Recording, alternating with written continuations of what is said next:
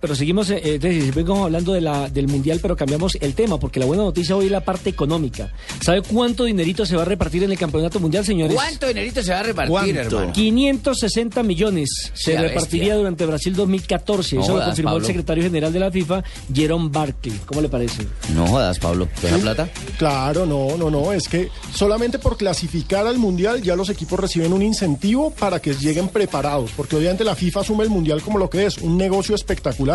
Es el mayor espectáculo televisivo del mundo.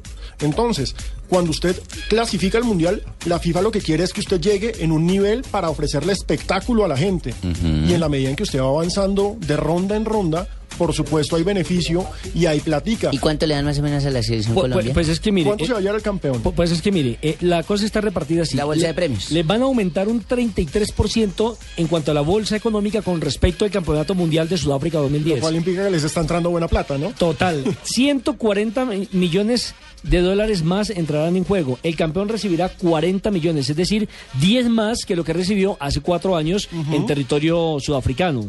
Y hasta el último de los equipos tendrá dividendo. Hará parte de la repartición de esos eh, 560 millones de, de dólares. Claro, solo por ir ya hay plata. Sí, so- exactamente. Solamente por hacer parte de uno de los eh, 32 seleccionados del Campeonato Mundial, tiene derecho a recibir una bolsa económica significativa que por lo menos para países sudamericanos, para países centroamericanos que no tienen tanto bollaje en materia económica, pues va a servir muchísimo para sostener a las federaciones durante el próximo cuatrenio. Ahí donde va a depender mucho la utilización, la administración de ese dinero y no como ocurrió en cierto en cierta manera en el fútbol colombiano, que después del Campeonato Mundial del 98 esa platica se despilfarró, ¿o no? Claro. Es que recordemos que esa vez eh, la dirigencia era un poco nefasta, gente que terminó incluso vendiendo y revendiendo boletas en las puertas de los estadios en Francia, lamentable. A propósito, el secretario general de la FIFA, Jerome Barclay, habla de los premios.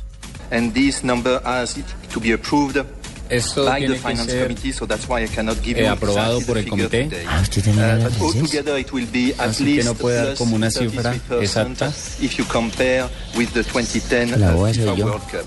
Pero que es más o menos el 33% superior a lo del 2010, del campeonato anterior.